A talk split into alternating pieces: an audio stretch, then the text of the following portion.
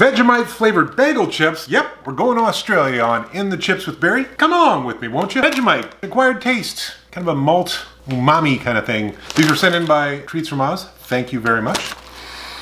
Just kind of smell like bread. Bagel chips, as promised. Very croutony. Be good on a salad. These are very light in that I'm not getting a heavy Vegemite flavor to them. You might be saying, Barry, how do you know what Vegemite tastes like? Oh yeah, my buddy Chris sent this over from Australia. And there we go.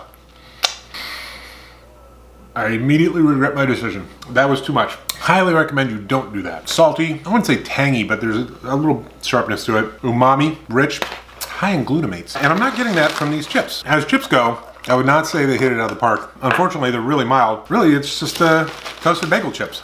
On the plus side, I've got a bag of croutons, so I win. Abe's Bagels, Bagel Crisp, Vegemite flavored. Thanks for the croutons. Till next time.